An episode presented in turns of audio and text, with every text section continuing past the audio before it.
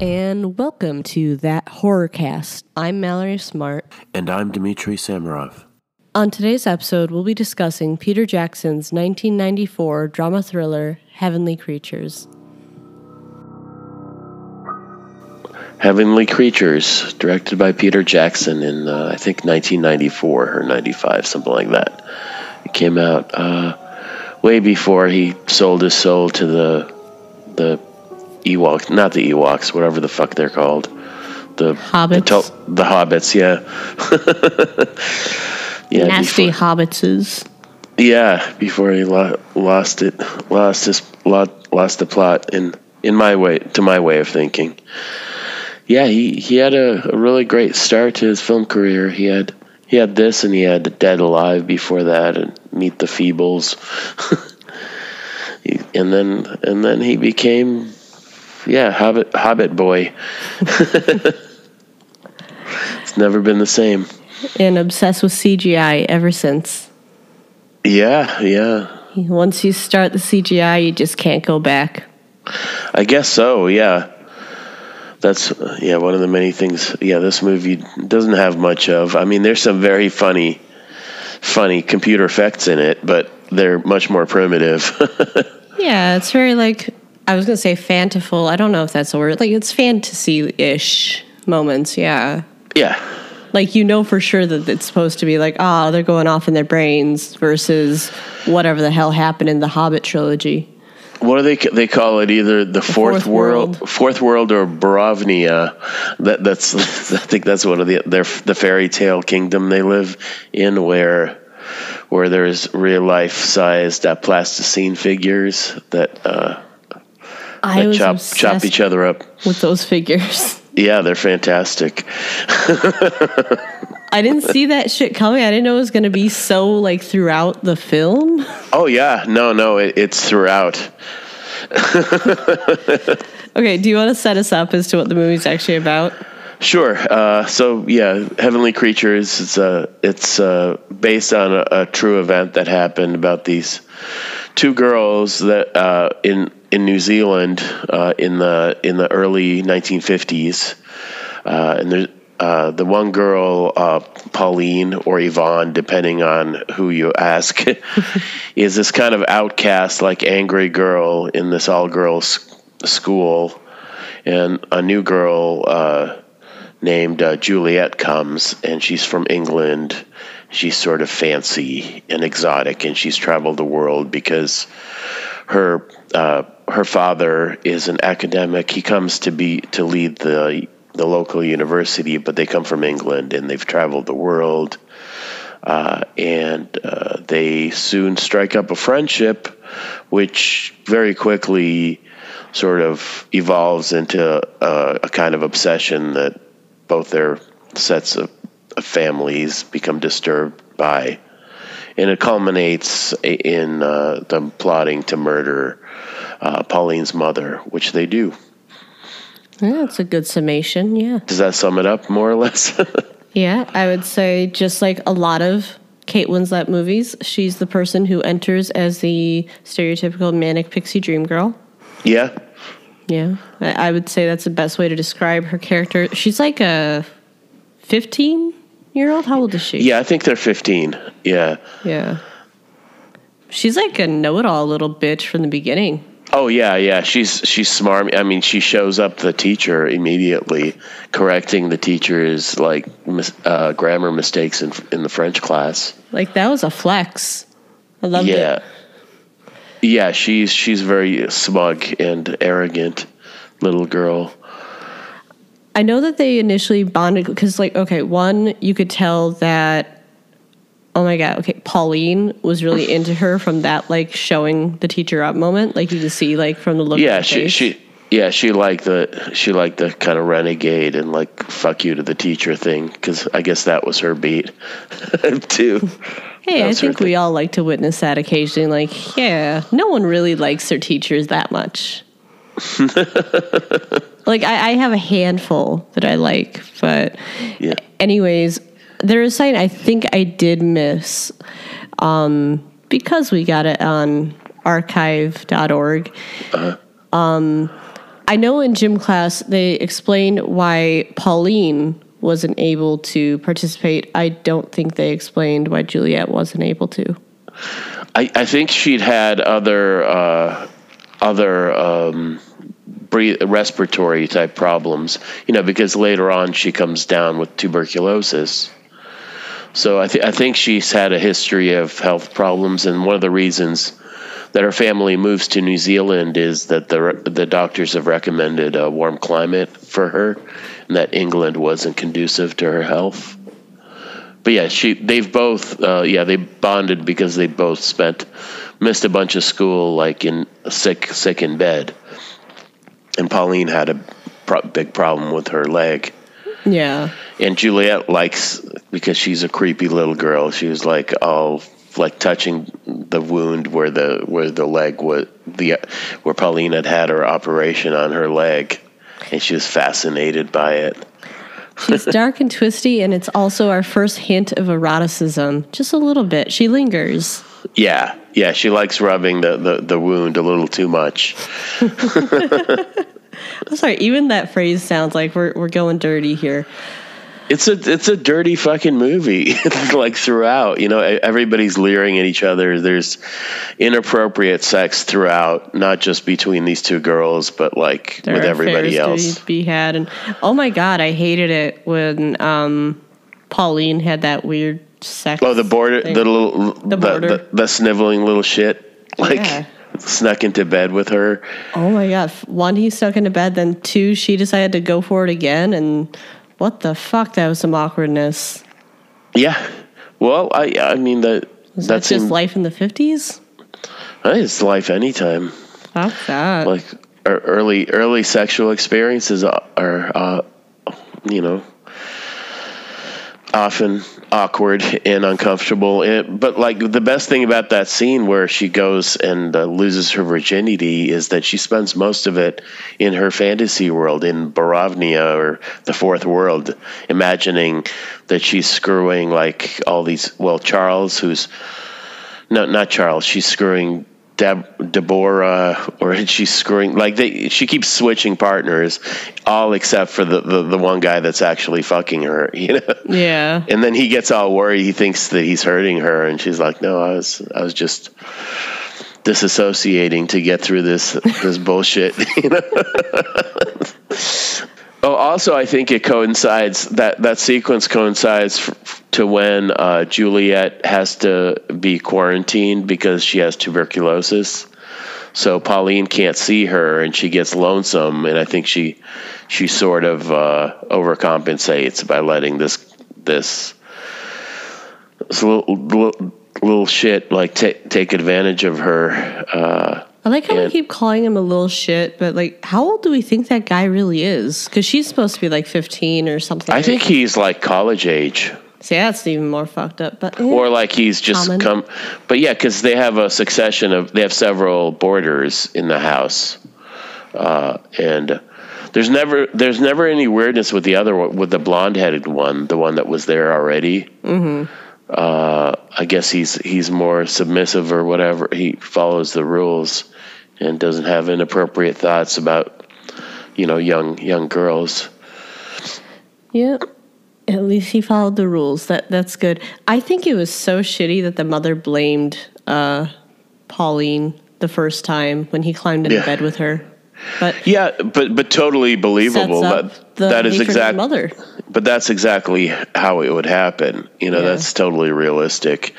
Because yeah, if a, a you know a girl let let a man do that, then she was a considered a like a fallen woman or a slut. You know, that's not right, but it's it's typical.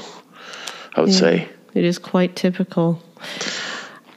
With the TB, I was going to say I, I, I don't have much um, understanding of. I, I knew it was a very dangerous uh, disease. They kind of played it fast and loose though with the quarantining. Like she did visit her quite a bit.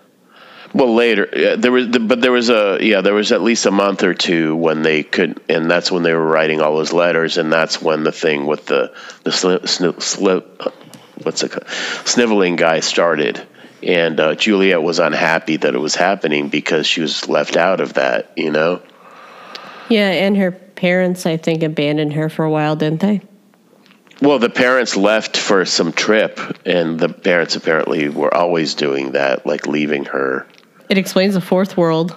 A bit, yeah. I mean, since Juliet had to be like the new girl a lot of the time because of all her travels, she had to have a place that she would go to. Mm-hmm. Yeah, so yeah, the fourth girl world is uh, is Juliet's invention. It, it's part of a novel that she had been working on, and then yeah, Pauline joined in wholeheartedly. But yeah, yeah, I mean, to Pauline, it seems like Juliet was like this, like answered prayer or something. Like she was this girl with no friends. Like she seemed to get along with her family fine until Juliet came along, and everything just kind of went to shit. But she had this person to focus on and all her obsessions on. Pauline got lost with that bitch, yeah. Did you ever have like a, a super a super intense like girl friendship like that growing up? No. No. No. like I, I'm trying to think back right now and be like, mm, not really. I, I went to Catholic school too, and most of us were girls, but mm, no, no, we were all pretty. We were actually pretty shitty to each other more than anything. yeah. Yeah. I guess So that's no- the 21st century versus then. N- nobody formed like those intense alliances and Oh, the intense alliances, yes, but they're not like twosomes. They would like be a little bit more of a pack, like a bitch Oh. pack. oh really? Yeah. Oh, it was more like Mean Girls or Heather's or whatever. Oh hell yeah! And I was more like Winona. Oh yeah. Mm-hmm. Oh, you were like getting along, like you were like suffering through being part of the popular group, but like not didn't really feel like you were part of it for real. Yeah. hey, at least I never plotted to kill anybody. Or carried it out. Yeah. Exactly. Hey, Winona did it in Heather's. Yeah. Pauline did it in this. Yeah, uh, I don't know. I, I, I, it struck me as very, very realistic that intense love between those two girls. You know? They escaped into each other. Yeah, yeah. I, yeah. I, I, I don't know. I mean, I had one, one friend, uh, close friend, growing up that I made, and the, I remember one time, like my mom got all worried and it was like thought we were gay or something, which never even crossed my mind. You know? Don't you love when adults randomly do that? Yeah, yeah. It, it, it's fucked up. It is. But that's yeah the the sort of um, the parent uh, reactions to those two girls' friendships really. I, I'm not going to blame the parents for what happened, but it they didn't make it any easier. You know, they kind of made it worse. They pushed them into a corner, in a way.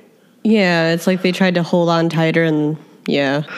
Well, because I, I think the movie did a really good job too of really portraying like the parents were not. They were both both sets were pretty ordinary, and they weren't like monsters or anything. They were just normal. They were they were very different classes. You know, Pauline's parents were very obviously working class, and uh, Juliet's were more upper class, but they weren't. Uh, you know, they weren't monsters, and the the imaginary world that those girls escaped into was definitely like over overkill. You know what I mean? Like they made monsters of those people, and they weren't monsters. I was going to ask, what made you pick this film? Uh, I think. Uh, well, we had done uh, we had done Silence of the Lambs last, and there was that question of whether like that was a horror movie. And you know, I who knows if this is a horror movie? I mean, there's horrific things that happen in it, and there's imaginary and there's violence. Uh, but it, it just sort of made me think of it, and and we were going through, uh, you know, sort of iconic movies, and th- this one is one that's sort of I feel like forgotten and neglected for some reason. Although, like at the time, it did well and it won awards, and it introduced those two actresses, uh, Melanie Lynskey and uh, what Kate Winslet. It was it's both their first movies, you know.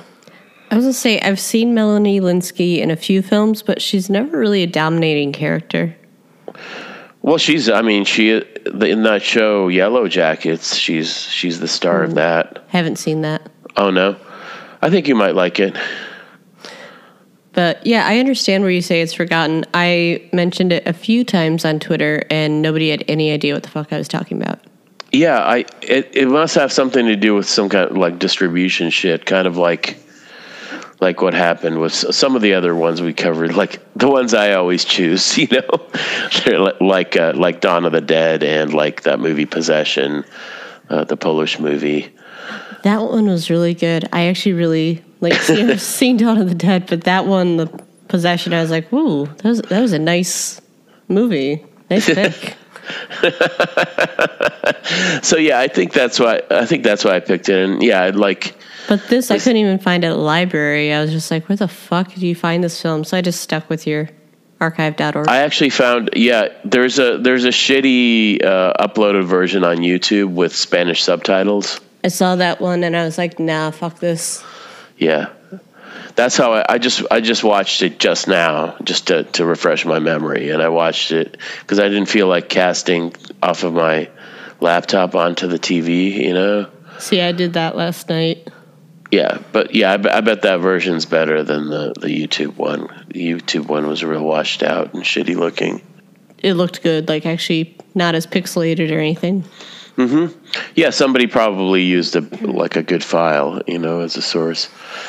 Uh, but yeah, I don't know why at, at this late, you know, we've talked about this before. Why at this late date any of these distributors would hold out for some like big payday in the future? Because you can pirate anything at this point. You know what I mean? Why not try to make a little bit of money off these things by streaming or rental or whatever? I mean, if they put this out on any of the streaming services, I think it would definitely like pick up a lot more like attraction and everything again. Yeah, especially with these, you know, these actresses, uh, you know, are very active. You know, uh, Kate Winslet does stuff all the time, and Melanie Lynskey seems to work all the time too. See, you know, fans of them would not be shocked with this film. Fans of Peter Jackson would be like, "What?" I know all the, all that crap that he's famous for afterwards, which just pales in comparison for me. But I would say the fourth world, like the way he explored that, kind of reminded me of a film that I'm slowly losing the name of in my mind. Oh shit, he made it after Lord of the Rings. Oh no, I'll remember it eventually. Oh, really? yeah, well, he made a King Kong. Uh, that sucked. it was better than Lord of the Rings. I Hmm. The think, Lovely but- Bones. Oh, oh, that was a terrible movie. Yeah, but I would say that slightly the fourth world had some moments that reminded me of that. Oh, maybe, yeah. You know, like when she would kind of be escaping into her own coping heaven situation. Yeah, did you see? Uh, have you seen Dead Alive? No. That's a good one. That's that's more like a full on horror movie. Like, but it's sort of in the. Uh, it's kind of like in the Evil Dead kind of manner, like like real like over real over the top, uh, kind of almost almost comedy splatter stuff. But I could get into that. yeah, you, you, I, I don't know if I, I don't know if that one's available either. But uh, like this is his yeah his early early days in New Zealand and Australia. Uh, yeah, before he turned New Zealand and, into Hobbit land. I will say right here, if I ever have a chance to go visit Yeah. the Shire in New Zealand, I totally will. Yeah,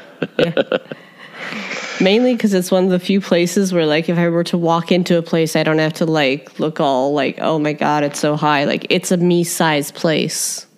Oh yeah. Oh, it's made it's made for little people. Yeah, and us little people appreciate places made for us. I, I wouldn't know. You'd have to duck, you know, but me, I, know. would just be walking fine. be like, oh, what's your problem, Dmitry? Why are you feeling uncomfortable here? yeah, you would feel like it's payback. Exactly, just a little bit. You should you should check out. There's this uh, movie that Werner Herzog made early in his career called "Even Dwarves Started Small," and the whole movie is just dwarves I would say, I think I've seen that. it's then they're tormenting like a normal sized person. They run this town and it's like it's insanity. It's in black and white and they're just laughing and laughing. Oh my god, I do think I've seen bits of that. Oh, you've seen? Yeah, that's a great movie. It's from the '60s or early '70s, I think. Yeah. Even dwarves start small. It's this like other world where like the dwarves are the normal people, you know, and the the regular people are the outcasts. Damn, that sounds like such an amazing place. You're giving You would- me ideas, Dmitry. But uh, but you would be a giant there, so they they, they true. might you'd be too big for that place. I mean, it's one of those. Not like, like the Shire. I'm not like ridiculously short here, and I would not be ridiculously tall there. I, I don't know. But are you saying that you think that people in New Zealand are just short? I just think that that cool area because they have the like set of the Shire and everything. Is it a thing? Like, do, do they let people in? Like, is Yeah. it like a theme park? I think it's like you just check it out.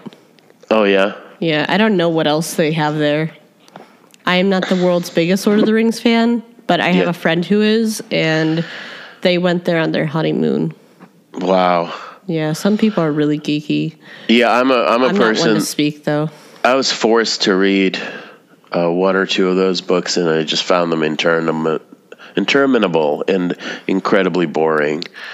I mean, I, I it was like yeah, I was like pounding nails into my forehead. It was just. How does was one force torment. someone to read a book? What do you mean how?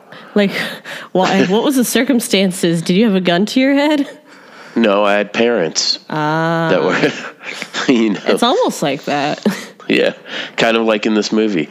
exactly. the way that the parent the parents torment children. You know what's fucked up though is that really the parents didn't really torment them at all. The real victims in this really are the parents. Yeah, yeah, uh, that's the thing.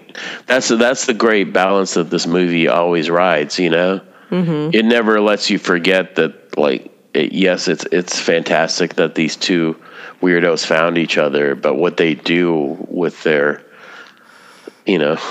Their sick love is not good, and it's not endorsed by the movie. You know what I mean? Exactly. So, like, okay, they obviously set up this hopefulness of, oh, we want them to stick together because they're soon going to be divided. Because Yeah. I think um, Juliet is going to be forced. Did they say South Africa? Yeah, she was going to be sent to. So, uh, yeah, Juliet's uh, parents decide to divorce because because his Other mother inappropriate sex is happening. his his mother is a hoe bag. no, she's a, she's a marriage counselor that ends up like just and She's it's sort of Im, it's Im, implied that it, not for the first time she's having an affair with one of her patients. You know, this like unhappily married guy who was like well her husband uh, juliet's father is older and kind of like the abs- the prototypical absent-minded professor kind and uh, the and the mom is definitely like in, in the faster lane you know in the fast lane I got Yeah. the vibe that they had an understanding in the marriage for a little bit. yeah for a time but i i think like moving her boyfriend into their house has kind of crossed a line you know what i mean mm-hmm. and this guy that's a patient like under pretense of like well i need to really treat this guy because i'm really worried for him it's just so he could be nearby so they could fuck It- like that's why he was moved in there That's But- my devoted therapist. I'll say that. i know i know she's very serious about her job about her, her job Someone needs to put her on psychology today. Dedicated. Yeah, it just gets the whatever Sig, Sig, Sigmund Freud Award of the year. Yeah, Exactly. no, but yeah. So the parents, uh, yeah, she's uh, Juliet's about to be sent away uh, as, as her parents divorce, and of course, uh, Pauline is despondent. So the the the parents get together and decide to let the two girls spend the last month together. Which is like a kind weird of living decision. together. I know. It's a weird decision, but they're sort of at their wits' end. They don't know what to do with these girls, you know, because Yeah. they're they're really have sort of like gone out of all bounds in their behavior. They the fantasy world, you know, the fourth world is taken over the first world or the actual world. They're they're not seeing the. It's not make believe anymore. and they don't they're they don't know what to do because Pauline has stopped speaking to her parents, you know, for weeks. I guess as I jump ahead quite a bit, I would understand if Juliet was pissed off at her parents because uh-huh. They totally fractured the family life, although they didn't seem to have a really close knit family clearly in yeah. the first place. Why did Pauline totally single out her mother? Uh, that's a good question, but uh, I, I mean, I think well, it sort of pointed out, you know, well, like one of the things that, like any kid in the process of growing up, is you you have a parent that you have an intense relationship with, and the way you grow up is you push them away. Mm-hmm. And uh, Pauline being an extreme case in every way, she does it like in an extreme way, and yeah, I mean, her mom's great. You know, like her mom is really nice. Up until the murder, she was nice as hell.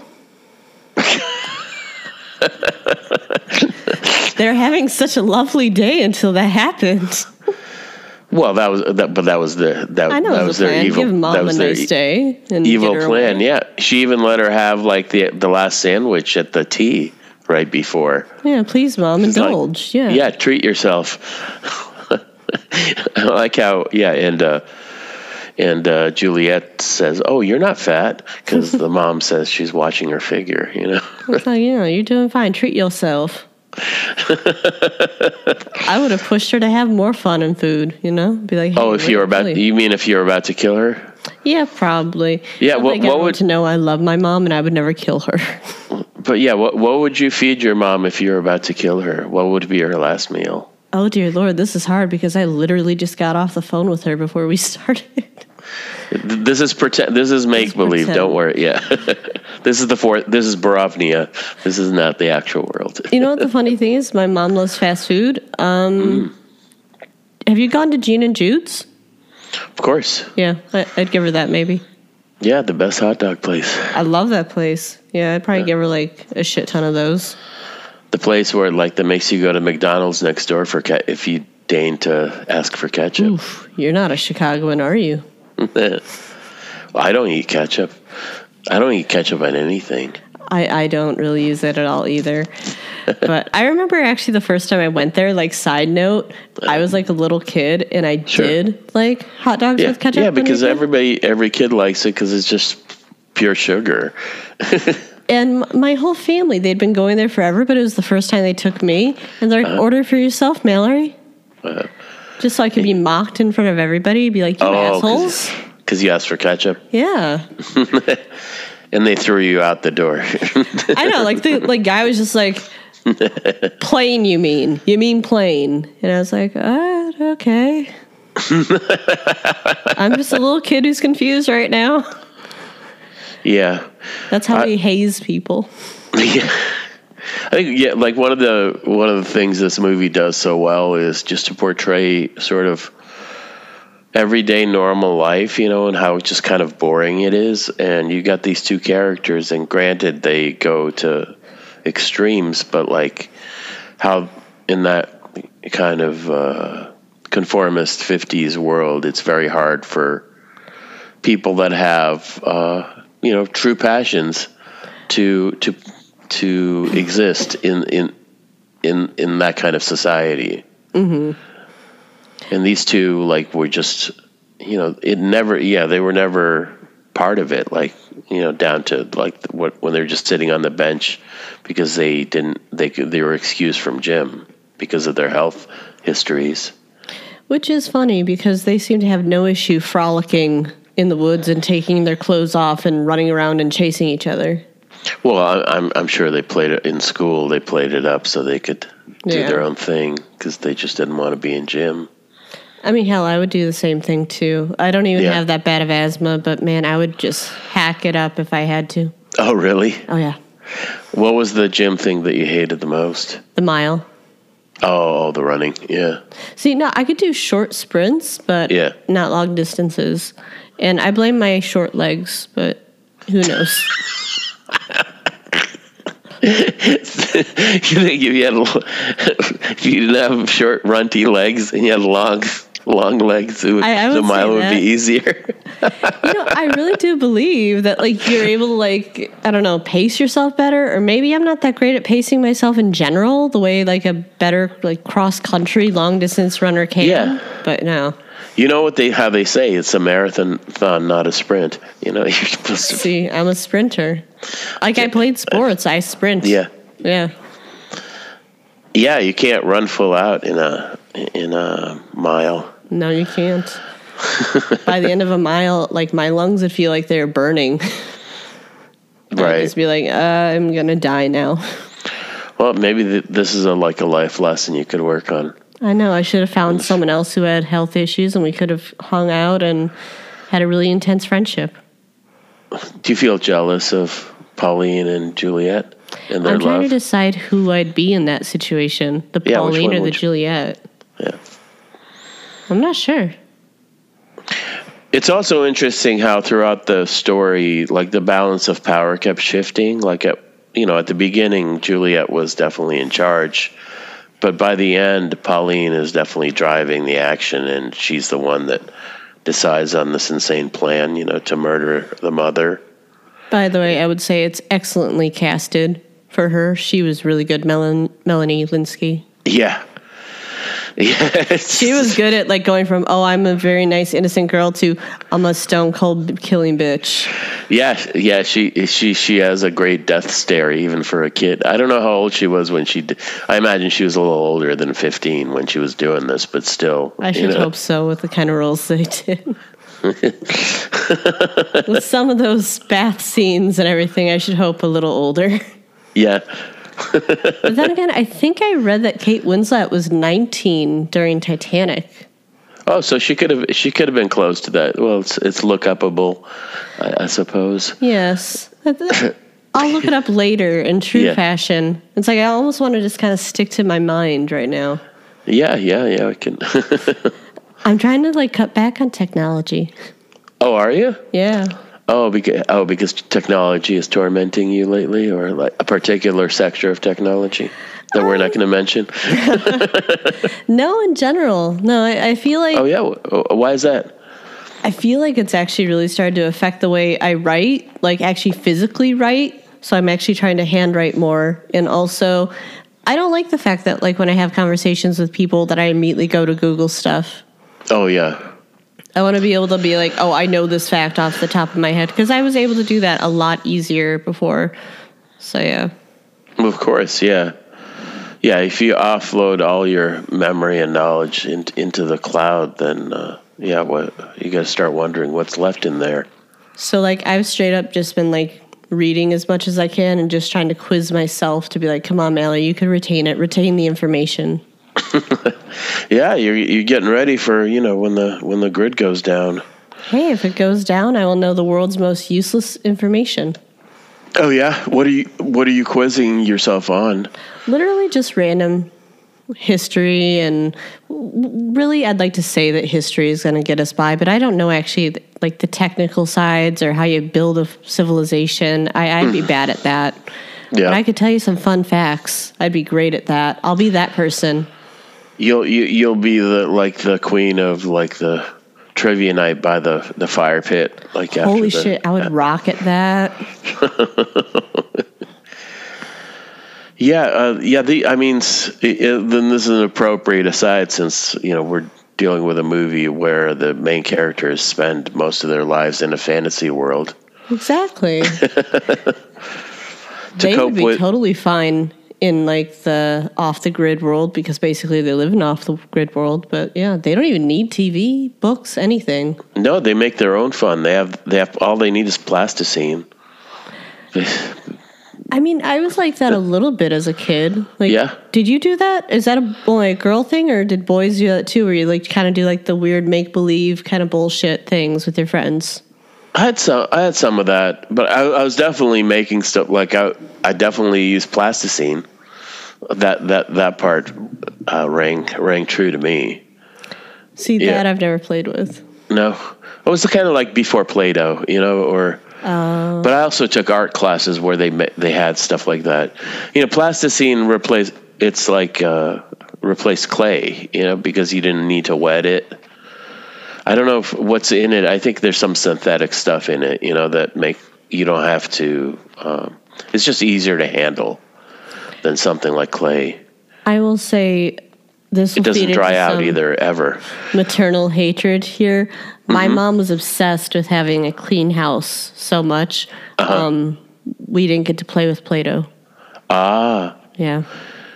Interesting. She was determined that we would like get it stuck places and everything. So no, we couldn't have Play-Doh in the household or chocolate. Really? Yeah. Oh, because chocolate smears. Yep. Interesting. Yeah, I'm the messiest person in the world now, though. So maybe that's just Really? getting back at her. I don't know. Your place is pretty damn clean. Karen Smart would disagree. Oh, really? Oh, yeah. She, does, she, does she visit and she's horrified, or does she ever come to your house? She's been here a couple times, her and my dad, and he's even like crazier with cleaning. I mean, I swear to God, they're like OCD. My dad could find like a crumb from like a mile away. Yeah. What is that about? Who knows? Cleaning. I had uh, my uncle, my father's uh, older brother. He was like that. It would be like basically you would get up and he would just jump up and like tidy whatever place you were in. You know, like as if as if you were like just leaving a trail of slime anywhere. Like right now that we've been talking about crumbs, I have now been pointing out like now three, four, five. Yeah, there are five crumbs by me. I've noticed. And is your inner Karen horrified? No, I don't give a fuck. No. Okay. That's But, your like- that, that's your rebellion against Karen. You like need to know though, like what it's like when I know they're gonna come over. Like I get anxiety. I anxiety really? clean, Wow. and still it's never quite clean enough. Still, Yeah. Mm. Yeah, I don't get that at all. I, I mean, I'm a slob, but like, it's not. It just does not bother me. Uh, I don't know. It's not important. I mean, if you you didn't get a chance to look in our bedroom, but like if you see like where I work, that's like total chaos. Oh, you work in your bedroom? Yeah, Oh, okay. yeah. I like hanging in the walk-in closet with my computer and the cat, and You're in the closet. I did. I didn't realize you were in the closet, Valerie. it's fun. Oh my god, I used to do that in my old apartment. Actually, wow. Every place I've lived in, except at my actual parents' home, I like to work in closets. I like tight knit spaces. Right. You're like one of those. Uh, yeah. There's those uh, animals that like that, like those crates. They feel they feel comfortable, like in a close, closed in, like. env- Man, I, I would I would not be able to handle that at all. I need I need windows and light at all times. See me? I, I could just like hide away all the time. I'm fine with it. You know what's yeah, it's kind of remarkable in this movie uh, is is how much freedom those parents gave those girls. Really, if you think about it, like they had so much alone time, and then even Pauline, although she came from a you know a lower, much lower economic class, she had that little like. Uh, little like outbuilding where she slept you know she had like her own house basically I was going to say, does that have anything to do with the fact that they had boarders or? It could have been, yeah, but maybe like to, to give her some privacy or freedom. But Yeah. they sort of, as con, as sort of staid and conventional as especially like Pauline's parents were, they sort of let her be. You know what I mean? I always got this vibe that, okay, once they found out what she was doing, they lost their shit. Yeah, But I always assumed that in the 50s, although it was a very rigid time, that they just didn't keep track of their kids that much. no, you were supposed. There's, you know, the. I mean, this. You, you were put outside, you know, when it wasn't school time, and you were told to come back, you know, when it's dinner time. Yeah, so that part didn't really surprise me as much because it's like, what the fuck else are they going to do? Go back inside and annoy their parents? No, I mean, I guess surprising or whatever in, to contrast because, you know, these two girls that are kind of miserable and lonely make this fantasy world, uh, which, you know, you make a fantasy world typically to react against like a real world that's unbearable. But their everyday world didn't seem so bad, right? What's interesting is that um, Juliet, she already had the fourth world. She came there Yeah. with it. Yeah. But I think she started it like when she didn't they abandon her when she, she was like first sick. Where where where did they leave? Her? Oh, her? they sent her off to Barbados by herself, and she hated it. yeah. And other, I guess she had several bouts of of illness, and uh, yeah, her big insecurity was being left for her parents leaving her, and then, of course, by the end, the, her worst nightmares come true because they split up. And uh, yeah, I mean, yeah, she constructed this the fairy tale kingdom to to to make what she didn't have in real life, but like and the she real welcomes Pauline into it. right, and Pauline becomes Charles to oh, her yeah. Deborah. the movie also does a, a great job of, of setting up this like you know the neither of these parents could even fathom or dream of what these girls dream up to do you know they they have no idea how far they're going to go to to not uh, to stay together or whatever to run off to Hollywood because Hollywood wants them as they say Isn't that like the classic like 50s thing? Like that's where you're gonna run off to. Like think like 50s to like 60s. That was like the classic teenager thing. Must be. I mean, yeah, be, but you know, all their idols are all you know Hollywood and like recording star like that Mario Lanza, the the the singer, and uh, I thought it was hilarious that uh, you know Juliet uh, decides that Orson Welles is, is the most hideous man, and he. And uh, you- you're supposed to hate him, but you know, of course, Pauline secretly loved him.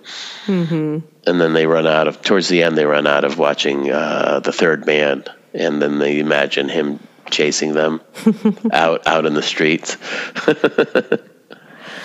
So to the murder, which is obviously, I guess, the closest thing that makes this horror. It, Yeah, I was, I didn't predict bricks. I I heard No. her say rocks. yeah, Yeah. So when I saw a brick, I was like, what the fuck we going for here? Like, and I'm shocked that you could actually put a brick in, what are we going to call it? A stocking? yeah, yeah. Well, pantyhose. Yeah, yeah. Like, and it won't Wha- just tear through? Like, Uh, th- th- they look like pretty thick stockings. yeah. But damn, could they not have come up with a nicer way to kill their mom? Not, I mean, they're like if you're like 15, like yes, they have a rich imagination, but you're not gonna know, you know, that like you know it would probably have been easier to like poison her or something, you know.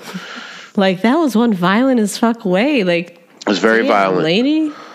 Yeah, I mean, and of course, it's foreshadowed one of the first scenes in the movie right after they, you know, the, well, the the movie starts with this kind of like uh, industrial film kind of infomercial about, you know, beautiful New Zealand. But then you see these two girls running through like these hedges covered in blood. Yeah. So, so it kind of tells you how shit's gonna end. you know, nothing good will will end up of this.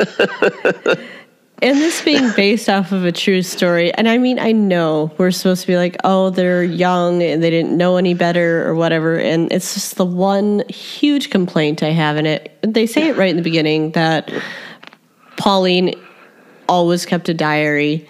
yeah. What the fuck, bitch? Why, why, would, why would you write that shit in your diary? Uh, Because that's what got them caught. But but uh, why is that a complaint? They're like she's not a criminal mastermind. She thinks she's doing a good thing. I That's mean, like, she you think there's like a smidgen of right or wrong. Like I'm about to do something, I have to be sneaky about it. They really got the mother like away, like they wanted to get away with it. yeah. You think you'd be smart enough not to put it in a journal or diary, whatever you call it?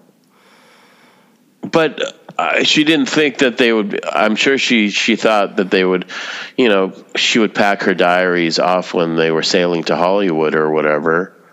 You know, in her they, they have those one those other fantasy dream sequences where that are Mm-hmm. Kind of in, like, in black boat? that are they're on the boat. You know. Yeah. Yeah, I, I don't think. Well, because you know she had a, obviously a del- she's delusional and she thinks that things are going to work out. I know she has no passport or anything, but it's still somehow going to work out. Yeah, yeah, all that stuff is is really great. I think really accurate to like the the kind of discrepancy between you know somebody's inner fantasy life or how they want things to be you know when it crashes against hard reality. You know, I guess it's one of those things like maybe I'm too used to like our world, you know, and talking to like my nieces and nephews. Maybe the smarts are just fucked up people. I'm not even Yeah. going to say maybe. We are. oh, because you guys are always planning crimes. Oh. I, I straight up like was joking about like getting away with murder and my nine year old nephew, he's got a plan. He could do it. Yeah, he's the one that's going to murder the whole family, isn't he? I think he is. I, I, it's so funny because I like joked around once and I was like, I hope you don't have a list. He's like, I got names. Oh boy! And I was so like, you, you got to hope- be, you got to toe the line. You got to, you better treat that kid well. Oh my god! I was like, "Is my name on it?" He's like, "No." Then his brother's like, "How about me?" And he was like, "Not yet." Nice. what does he say? Like, how is he? Did he detail the plan to you? Oh, he detailed it. And what's worse is when you're an adult, you poke Yeah. holes in their plans. And now I obviously just made his plans more solid. yeah, you're helping him. So what's his plan? I want to hear the plan. Oh, he would use a knife for sure. And Well, but, but wait, as a little boy, how the fuck would that work? Or is he going to wait till he's grown? I think he's waiting till he's grown. But yeah. if you ask him what he wants to be when he grows up, it's either going to be a fashion designer or clearly a knife wielding killer. And why why does he have this plan? Like what what crimes are they accused his family guilty of to make him do this? Or is it just for fun? I don't know. That is, that is a great question. Oh, he just wants to do this. It's not that he feels like that they deserve. I just might have a sociopathic nephew. Oh, okay. And how how how many members of your family is this way? what percentage of the smarts have sociopathic tendencies? That's what I'd say like most to of know. us. Oh yeah. What? So what are yours? What are your murder plans? My murder plans. You said you had a, you were like talking about it. or- I mean, like it depends on who I was going for. So you've you cycled through various various uh, potential victims. you got to know those person's tendencies, and yeah, I'm not gonna give away my plans on a podcast. I will not be caught. I'm not like Pauline. Yeah. Well, that yeah that that's the thing is I th- I don't think Pauline was ever uh, she never thought of herself as like a some kind of criminal mastermind. She just had things that she wanted, like, and she found this person that she was going to spend her the rest of her life with, and she was going to remove anything that was in her path. you know? Yeah, That's all she wanted. work. Good for her. Yes, yeah, God, that's a violent way to die. yeah, and well, because her mom was standing the path of love. Mm. Clearly, I'm sorry. I just I keep replaying that and just the mom like because it took a while. She's like crying like why and oh my god and yeah. that's good too. Because a lot of times in movies, they make these murders kind of clean or fast, or like you know, they never show guns misfiring or like running out of bullets. This showed like what it would actually take. Well, because then Juliet finishes her off. You know, Yeah. Uh, she just like I, when she's on the ground or he's bashing her face in. Because I think at one point like she could see Pauline kind of slowing down. Yeah, yeah, I'm sure she got tired. Then at some point I'm sure you actually humanize them a little bit. It's like ah this is not killing them right away. Yeah. Yeah, it yeah, and I'm I'm sh- you know, I- I'm sure yeah, a lot of this movie most of this movie, the action of it and obviously the dialogue and everything was uh, totally imagined, you know. All he had to go on was the the facts of this crime that happened. You know what I mean? I'm trying to see like how they were caught. Obviously, death penalty was that not a thing in New Zealand? They were too young. There was a thing at the end that said they were too young to be convicted of a death penalty, and they were, you know, just because they were so young. And then, yeah, I remember uh, thinking that they got out really early. yeah, yeah, because they were kids. That's, I think that's pretty common. Yeah, yeah, that's the To all the re- young people listening to this podcast, apparently, if you're very young, yeah, so so tell your nine-year-old nephew now's the time. I know, I'd be like, don't buy the could- time, go for it. Yeah, he could do. it. He could. He could. Uh, he could stab as many people as he likes for now. He's got he's got a golden pat. He's got a golden ticket out. Get out of jail free card. I'm not saying let's blame the movies, Yeah. but I'm going to pull a Billy Loomis right here and be like, don't blame the movies. Movies don't create psychos. Movies Oh. make psychos more creative. yeah. It, I think it really helped him build his ideas. And he has watched the OJ miniseries, Breaking Bad, How to Get Away with Murder. Wow. He, he's definitely, So he wants to. Yeah, he wants to grow up to be a, a killer.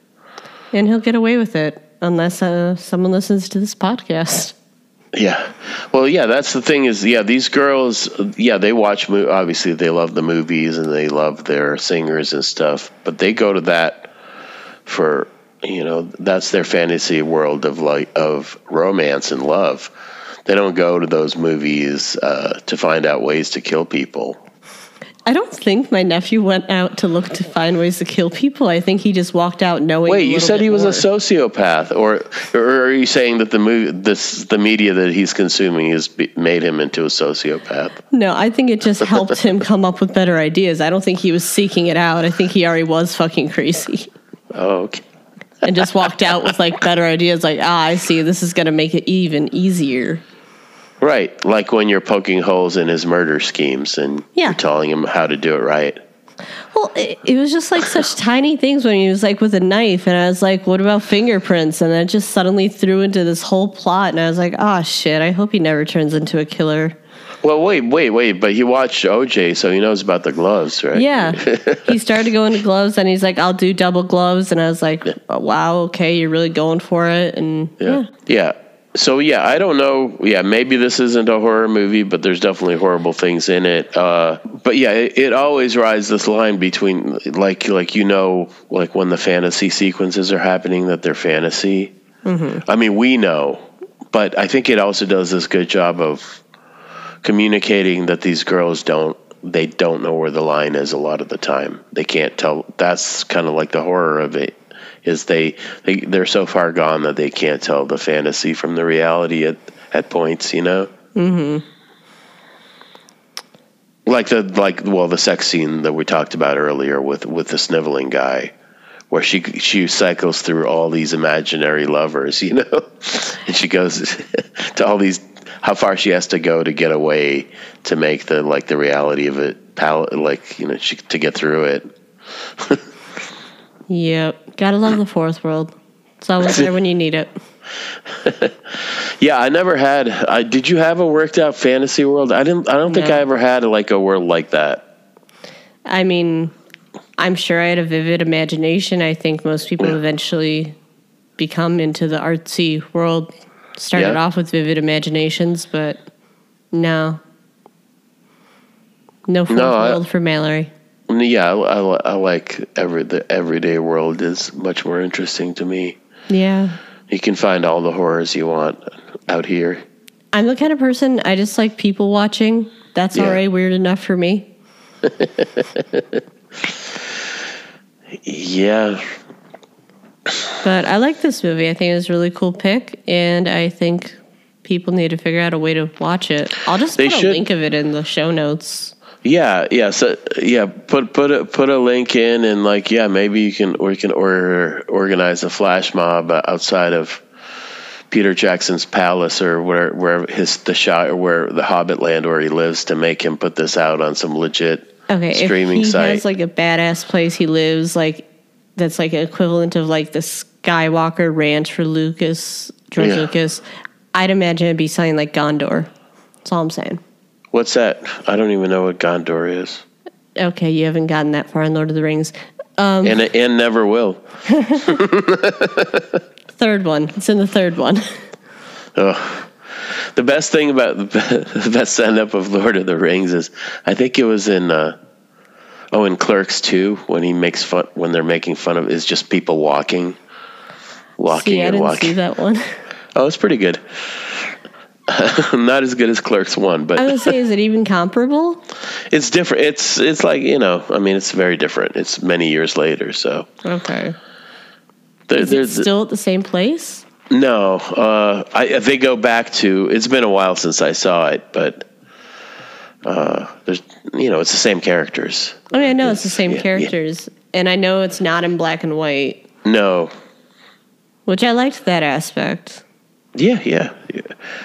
No, no, Clerk, Clerks is solid. I mean, some of the other stuff he did later was not not that good, but Hey, you know, sometimes even the shittiest of directors get it right occasionally. but he's another one. Like he's sort of like to me, he's another one of these like these nerd guys, like Peter Jackson and like Guillermo del Toro's another one. You know, actually, uh, I was reminded watching it, uh, Heavenly Creatures this time of uh, Pan's Labyrinth. I got a few vibes of that too. You know that thing of like these two parallel worlds. Although I mean, Pan's Labyrinth, you know, the the everyday reality was much much hor- more horrible Horrifying, yeah. because it, it was uh, it was uh, fascist. You know, it was Franco's uh, Spain, but uh, that thing of like these two worlds where they they escape into the world of monsters, and the world of monsters is actually com- uh, is a comfort. You know, it's not horrible. They're Like- friendly monsters. Yeah, They're benevolent. It just as yeah these pl- the plasticine mo- characters in this are def- they're all their friends obviously you For know the most part. yeah I was I don't know. th- It's amazing that you're able to like actually decipher which plasticine thing it is, like but who's who. mm-hmm no that they're really well made i mean he he clearly spent a lot he must have i don't know his history but he probably went to art school or some kind of you know or was just he was that kid that was making stuff all the time he must have been peter jackson Who's to say? yeah I mean, I always got a vibe that he didn't come from like a rich background, oh yeah but I bet he probably did go to some kind of art school. Who knows? Yeah. And like, you know, like Guillermo del Toro was like a makeup guy and a special effects guy before he was directing his own movies. Mm-hmm. And he's got whole houses filled with those monsters and like replicas and stuff. He's like a super nerd. Yeah, I, I, and I don't know. I mean, there's something that hap- for me that happens with these guys. Like the more successful they get, the least, the less interesting their movies get. Uh, I, I always like their the early stuff of these guys so much better. Like before they have the means to make all their dreams come true. You know what I mean? I think it's because they have to try harder and use their imagination more so they could actually make everything look and feel Yeah. the right way. Because like this movie, like you know, you could imagine somebody like with a a giant budget totally ruining this. You know, making it all fancy. Yeah. I mean, like the handmade aspect of it is kind of makes it. You know, the fact that these plasticine figures are like kind of janky and like you, you can tell sometimes they're just actors in costumes, and other mm-hmm. times they're you know like stop motion. But like if you made it all CGI and slick, it would just be terrible, right? Exactly. and that's what I don't like about Peter Jackson right now is that I, like he rests he leans so heavily on it. Yeah, the effects. It's the easy way out. I, I don't know if it's easy. I mean, because it's in For the director it is. Yeah, it's so labor intensive and it costs so much money and so much manpower, you know, to do it. But once you get successful like Yeah. that, yeah. The weird thing is, I'm very almost never convinced by it. Like the the more money they spend, the faker it looks to me. I've You know? noticed that. That's why I couldn't watch The Hobbit. Oh yeah, the Hobbit. Oh, he made the Hobbit after the Lord of the Rings, or Yeah, he used heavy CGI with Lord of the Rings, but to a decent degree. The Hobbit, it got to the point even where the actors were like, "It's too much." Mm-hmm. Yeah, no. I, I like the movie. I really appreciate the movies where they make the practical effects or models. You know, the old like I love the the old monster movies where they have the you know all the all the the dolls and stuff and they they make little miniature sets and stuff mm-hmm. well because then at least you're filming you're you're in the same actual physical space you know what i mean mm-hmm. even if you're using like camera tricks and stuff or double makes exposing it more impressive. You know. Oh, oh, for sure. And I, I think there's some directors that really do that. Like some of those, uh, what's his, what's his, his name? Uh, uh, uh, Nolan, uh, Christopher Nolan, like in some of those Batman movies, like some of the best s- sequences are totally for real. Like when they flip the 18 wheeler on LaSalle Drive in the Batman movie. I was say that's immediately what came to my mind. Or when Yeah, they blew up the one hospital thing, that was good. Yeah, which was the Brach's can- the actual the Brach's Candy Factory. Yeah, on the on the west side. Yeah, uh, but that's all. Re- I mean, was real. You know what I mean? Or you know, in the that last movie he made was terrible. That Tenet. But Oh, I didn't see that one yet. but there was an amazing scene where he bought an actual plane and made it crash into a hangar. You know? See, you gotta love that. Yeah. See, that's when you have a big budget, though. But but then you can do that. But it's what you choose to do with it. Yeah. Uh, it doesn't make up for that. That, that movie's just terrible. But See, I have no interest in it, and I'm just like, Yeah. mm, doesn't look good. well, did you see Inception? Yeah. You don't need to see Tenet then. Uh, Tenet is like like a, a shitty like when a redo or whatever of Inception. you know? See, Inception wasn't even that great in my mind. The I story was it- intriguing. I think if you didn't think about it too much, and if you saw it on a huge screen, I, I really enjoyed watching it. But I didn't need to be thinking about it, you know, See, because then I it gets done. IMAX, so it was a pretty good scene. Yeah, kind of like the way you uh, with your nephew, you can poke holes in the story, you know, as an adult. and some of these like big, big tent, you know, like blockbuster entertainments, you don't want to start like questioning the logic of it because it's it ruins it, you know. See, I, d- I don't try and poke like holes in the logic of those kind of movies because Mm-hmm. I'm just like, you know, maybe it's just supposed to be an experience. You're supposed to like Yeah. be in it, but yeah, yeah, it just didn't capture me as much. yeah. I mean, it was definitely better than, um, and this is how you know I don't like the film at all. The space one, What space one? uh, Christopher Nolan one, Space, Matthew Oh. McConaughey. Oh, um, See, you didn't like it that much either. Interstellar or no? yeah, yeah. Yeah, I don't like uh, space ones. I don't almost never like. It's very rare that I like. I mean, I like yeah, I like uh, Solaris, and I like. Um, oh, I like that one that the uh, the French filmmaker did with um, Robert Pattinson. Uh, High Life. That's really good. But that's that's kind of a horror movie. I mean, there's some horrifying things in it. I like select ones, but yeah, for the most part, I'm I'm not a that's that's not where my imagination like lives, you know. See, I love sci-fi, but like, I, I like cheesy sci-fi. Yeah. Just because it's like I don't know, it's like a comfort thing. I don't know Yeah. why. Who knows? Hmm. You you just want to be in outer space. You know, I actually had really weird future world. conversations with people. Like, would you rather be in outer space or underwater? Oh, really? That's like that one of uh, they ask about like the super like would you rather fly or be invisible? Yeah, It's like a it's like a character test, you know. It'll it's supposed to say something about you psychologically. yeah, but no one's ever said what it says about me. So would wait, so the other one is you said space or underwater? yeah, Oh, ironically, it would be underwater for me, not space. I just like watching space shit. so, so and how did you explain wanting to be underwater? I don't know. I just like water. I like Yeah. the sound of water, the feel of water. I don't know. It's soothing. I listen to water sounds to help me fall asleep. Sure. Hmm. Yeah, I mean, I guess the complicated thing with that is you'd have to decide whether, like, if you were underwater, w- were you would you be a fish? Like, would you be able to breathe, or would you be in a in a what's a, like one of those suits, like I a scuba or one of whatever? those suits. So you'd just be you, but underwater. Yeah. Okay. See, that would be yeah. I wouldn't like that. I wouldn't like to be confined that way. But I don't want. I don't want to be either of those places. See? Although I, I like swimming a lot, uh, but I don't like. I've never even gone scuba diving. Like I don't need to like see stuff under there.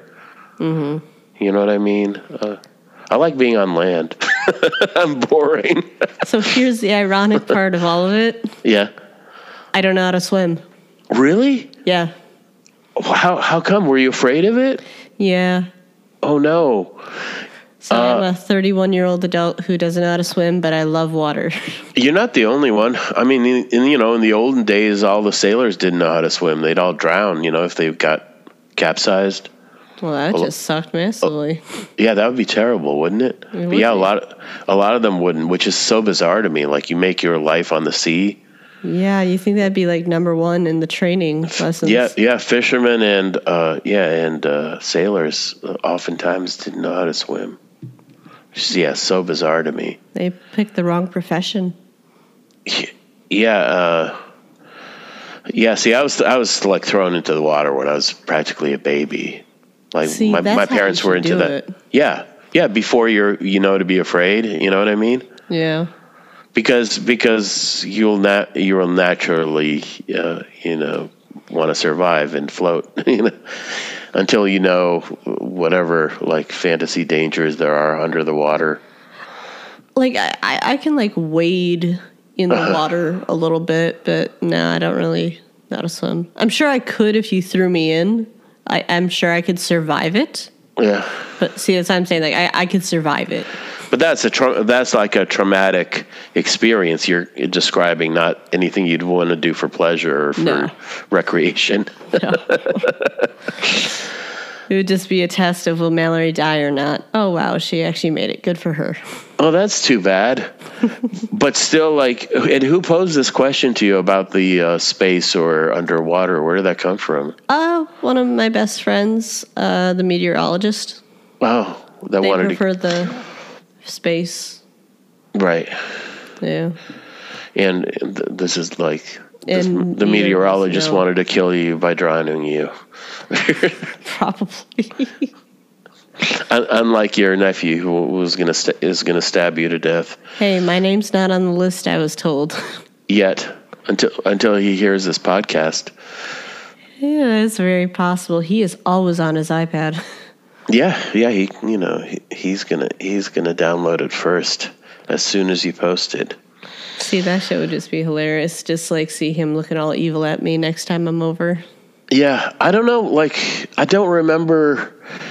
I know I saw the the Heavenly Creatures when it came out. I mean, I was I wasn't a kid. I was in my twenties when it came out, Oh yeah. Uh, and I think it did pretty well. But it's it's clearly it's not a children's movie at all. It's about childhood, but it's not. It's for adults, you know. From what I'm seeing, it actually broke about even. oh, okay.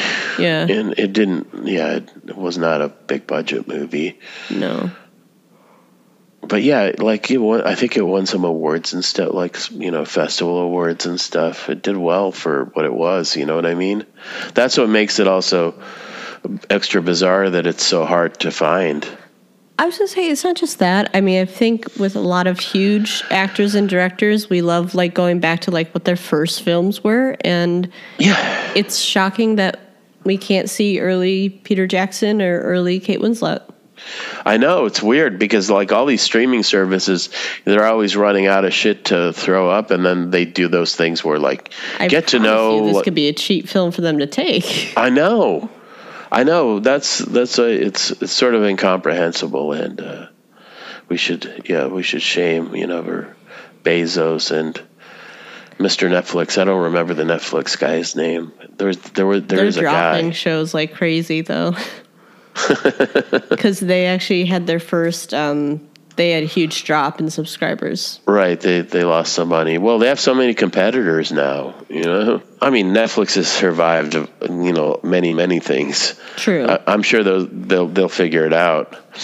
yeah, uh, but if they do it where they like fuck with the passwords or raise the prices, Oh, that'll annoy me.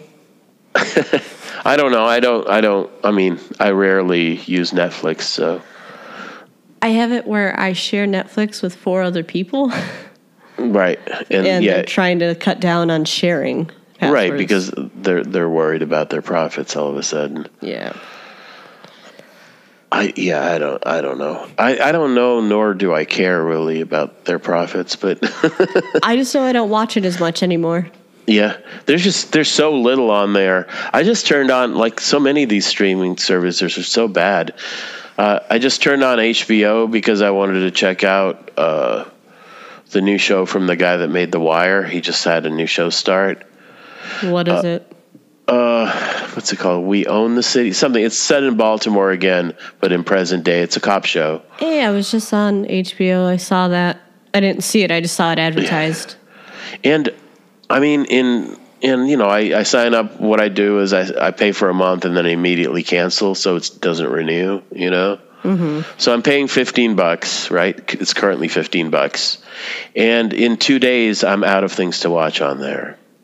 I'm done. Like I'm done, pretty much. I'm gonna watch. Actually, I did pitch. I'm gonna r- write a review for the reader of this movie that just came out about uh, this boxer who was made to uh, fight in Nazi Germany. I think he was a Jewish guy who, I don't, I think it's based on a true story, but you know they're going to pay me to. This is probably what I'm going to watch this evening. What's it called? Uh, the Survivor. The Survivor. It just came out. uh, Like I think it premiered like yesterday. Mm-hmm.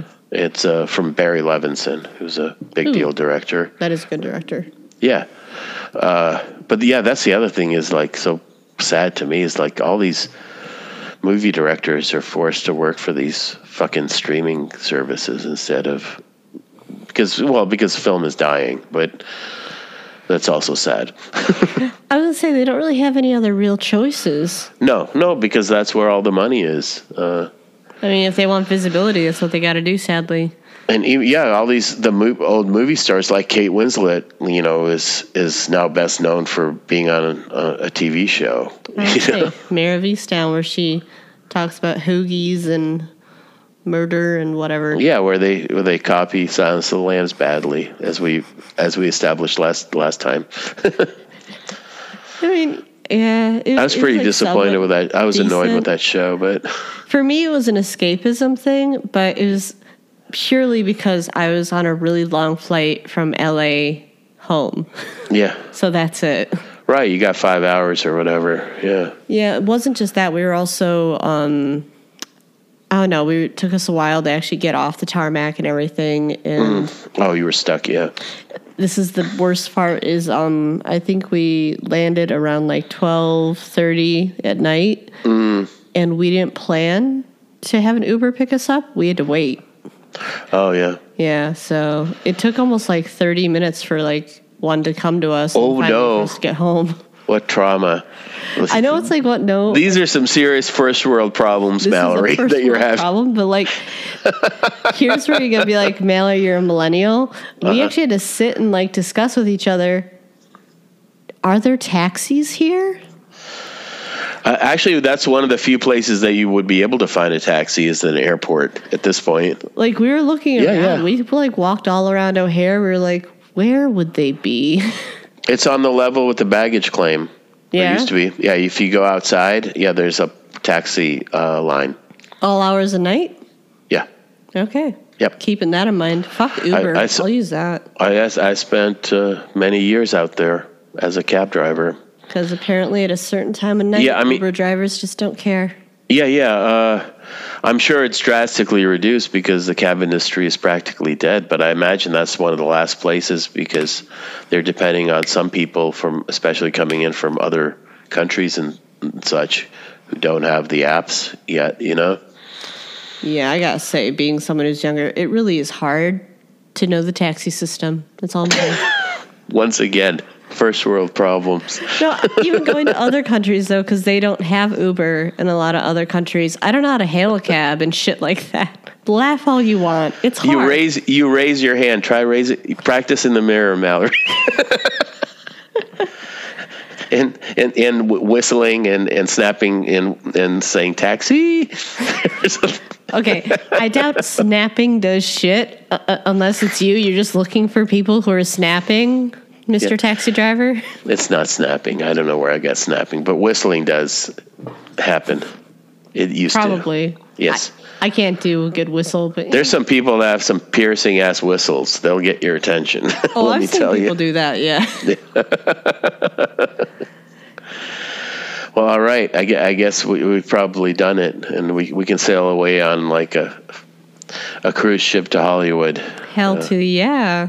Say, imagine, uh, imagine that uh, Pauline and Juliet got got away with it. You know, exactly, exactly. Even though we're told at the end they totally didn't, and they never saw each other again. right? Yeah. But they Oh. didn't die, so that's a positive ending. I guess so. Yeah, it did make me wonder. Is like, how could and like when they were adults, how could the world, a, a government, have stopped them? Can you actually stop somebody from seeing somebody else? I don't You know, know what, what New mean? Zealand is like. Well, yeah. Uh, Juliet left. Uh, she was as soon as she was off parole or whatever. She went, I think, to England or wherever else, somewhere with her mother. Yeah. All I could say is it seems like these two would have really enjoyed the 60s ahead of them. So Yeah. they, they seem the type that it was built for. So yeah, when when when you direct Heavenly Creatures too, you, you're going to set it in like the swinging '60s of London or something. Except it was made for them. All they had to do is wait a couple more years. They were like, before wow, they, they were that's right. pioneers. They were before their time. I know, just running around in fields, t- taking their clothes off, weird sex, fantasies all over the place. Yeah. Yeah. The swinging 60s were in their mind. So it's like it's a mark of a good movie because it, it you know it, it invites you to imagine these things, the futures of these people. You know, Exactly. even though they're they did horrible things. One. Yeah. I was like, it was only one murder, Dmitry. One murder, yeah. They, I mean, they were they were kind of shitty. They were really shitty to their families, both of them. Not technically a crime. like this is like one of Mallory's family values. Like, yeah, you- you're supposed to mistreat your relatives. We're really shitty human beings. Yeah. That's There in are this. many holidays where people have run out being yelled at and everything. In laws have not been able to last. I remember one brother in law got pissed off. It was like, you smarts are fucking crazy, and just left. Right. So yeah, and then I guess we, we can we're gonna make make the the home audience wait perhaps an extra week to tune in to the next show, which will feature D.T. Robbins' uh, We'll be discussing Hell House. Hell House LLC. Yes.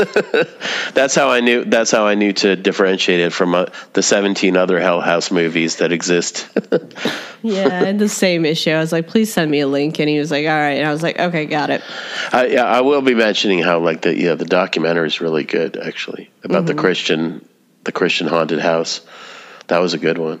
That- that's the only Hell House I've seen so far. But by yeah, when we record next, I will have seen uh, D.T. Robbins' handpicked Hell House. Hell yes. Cool. We'll talk then. All right. Have a good one. Bye.